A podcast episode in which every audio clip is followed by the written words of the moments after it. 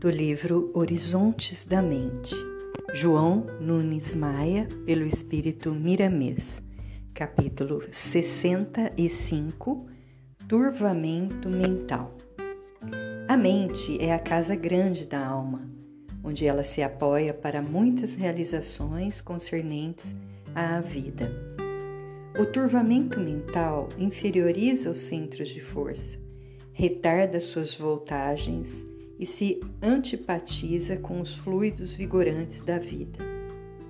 As ondas que se desprendem pelo sistema vorticoso anelam-se com o magnetismo exudado dos sentimentos em decadência e fazem até mesmo paralisar muitos campos menores de energia, provocando, em muitos casos, enfermidades de difícil diagnóstico. Quando somos frequentemente atacados por pensamentos fixos, devemos atentar para esse alarme, pois indica que nos abeiramos do turvamento das ideias. São notas dissonantes na área mental. E essa situação desagrega o sorriso espontâneo, infecunda os bons sentimentos e cria dúvidas acerca da felicidade. E a medicina ocupa-se desse estado de alma, classificando-o em variadas neuroses e estados depressivos que os medicamentos, por vezes, aliviam aparentemente, desarmonizando outros órgãos. A cura se processa com o tempo, aliado à fé e à ciência no amanhã, certificar-se-á de que mudando o modo de pensar do enfermo. Os centros conglutinados de energias deteriorados em vários pontos do sistema nervoso vão perdendo forma e se esvaiando pelo sistema de excreção involuntária do cinetismo bioorgânico. A excrescência mental surge da demora das ideias nos vales imundos do ódio, da vingança e da maledicência, não se falando de outras ramificações inferiores que a ignorância inseta. A efervescência moral limpa os céus da mente, desde que se apoie na lógica configurada pelo equilíbrio. A tisnadura mental nasce do magnetismo inferior.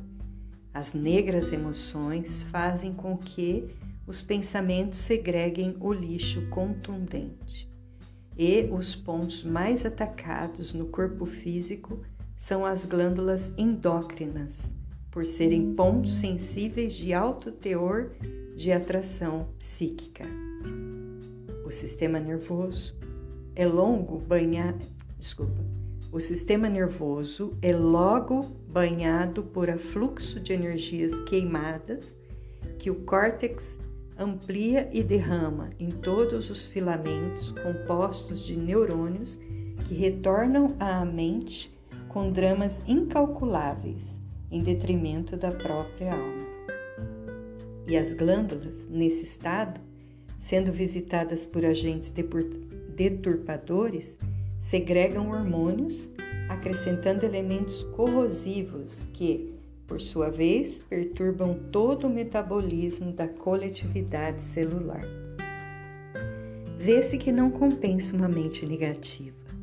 É bom que tenhamos coragem para enfrentar os problemas que surgem dentro de nós, no campo imenso da mente, educando os nossos impulsos, corrigindo as más tendências e transmutando os sentimentos indignos em reações saudáveis e em intenções aprimoradas diante de Deus.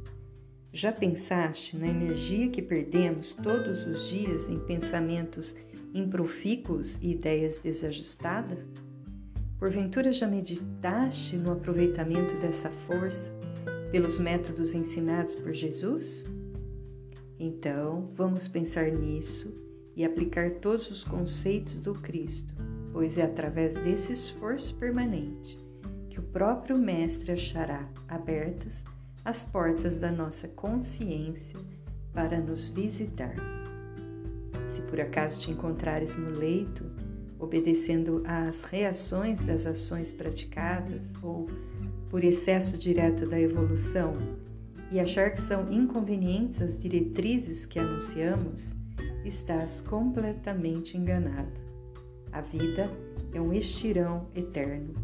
O leito de dor é apenas um fenômeno, um fenômeno que estimula em nós a percepção em vários ângulos. Nota-se que o aprendizado na dor é mais completo. Começa assim mesmo, em qualquer circunstância em que te encontrares. Qualquer hora é momento para começar a educação. A disciplina é ponto alto naquele que quer ser companheiro do Divino Amigo. Não deixes a tua mente se apagar por displicência. Tens o poder de ser mais vivo do que és deixa a letargia imposta pela ignorância e alcança a claridade espiritual de que o progresso é portador através das tuas próprias mãos.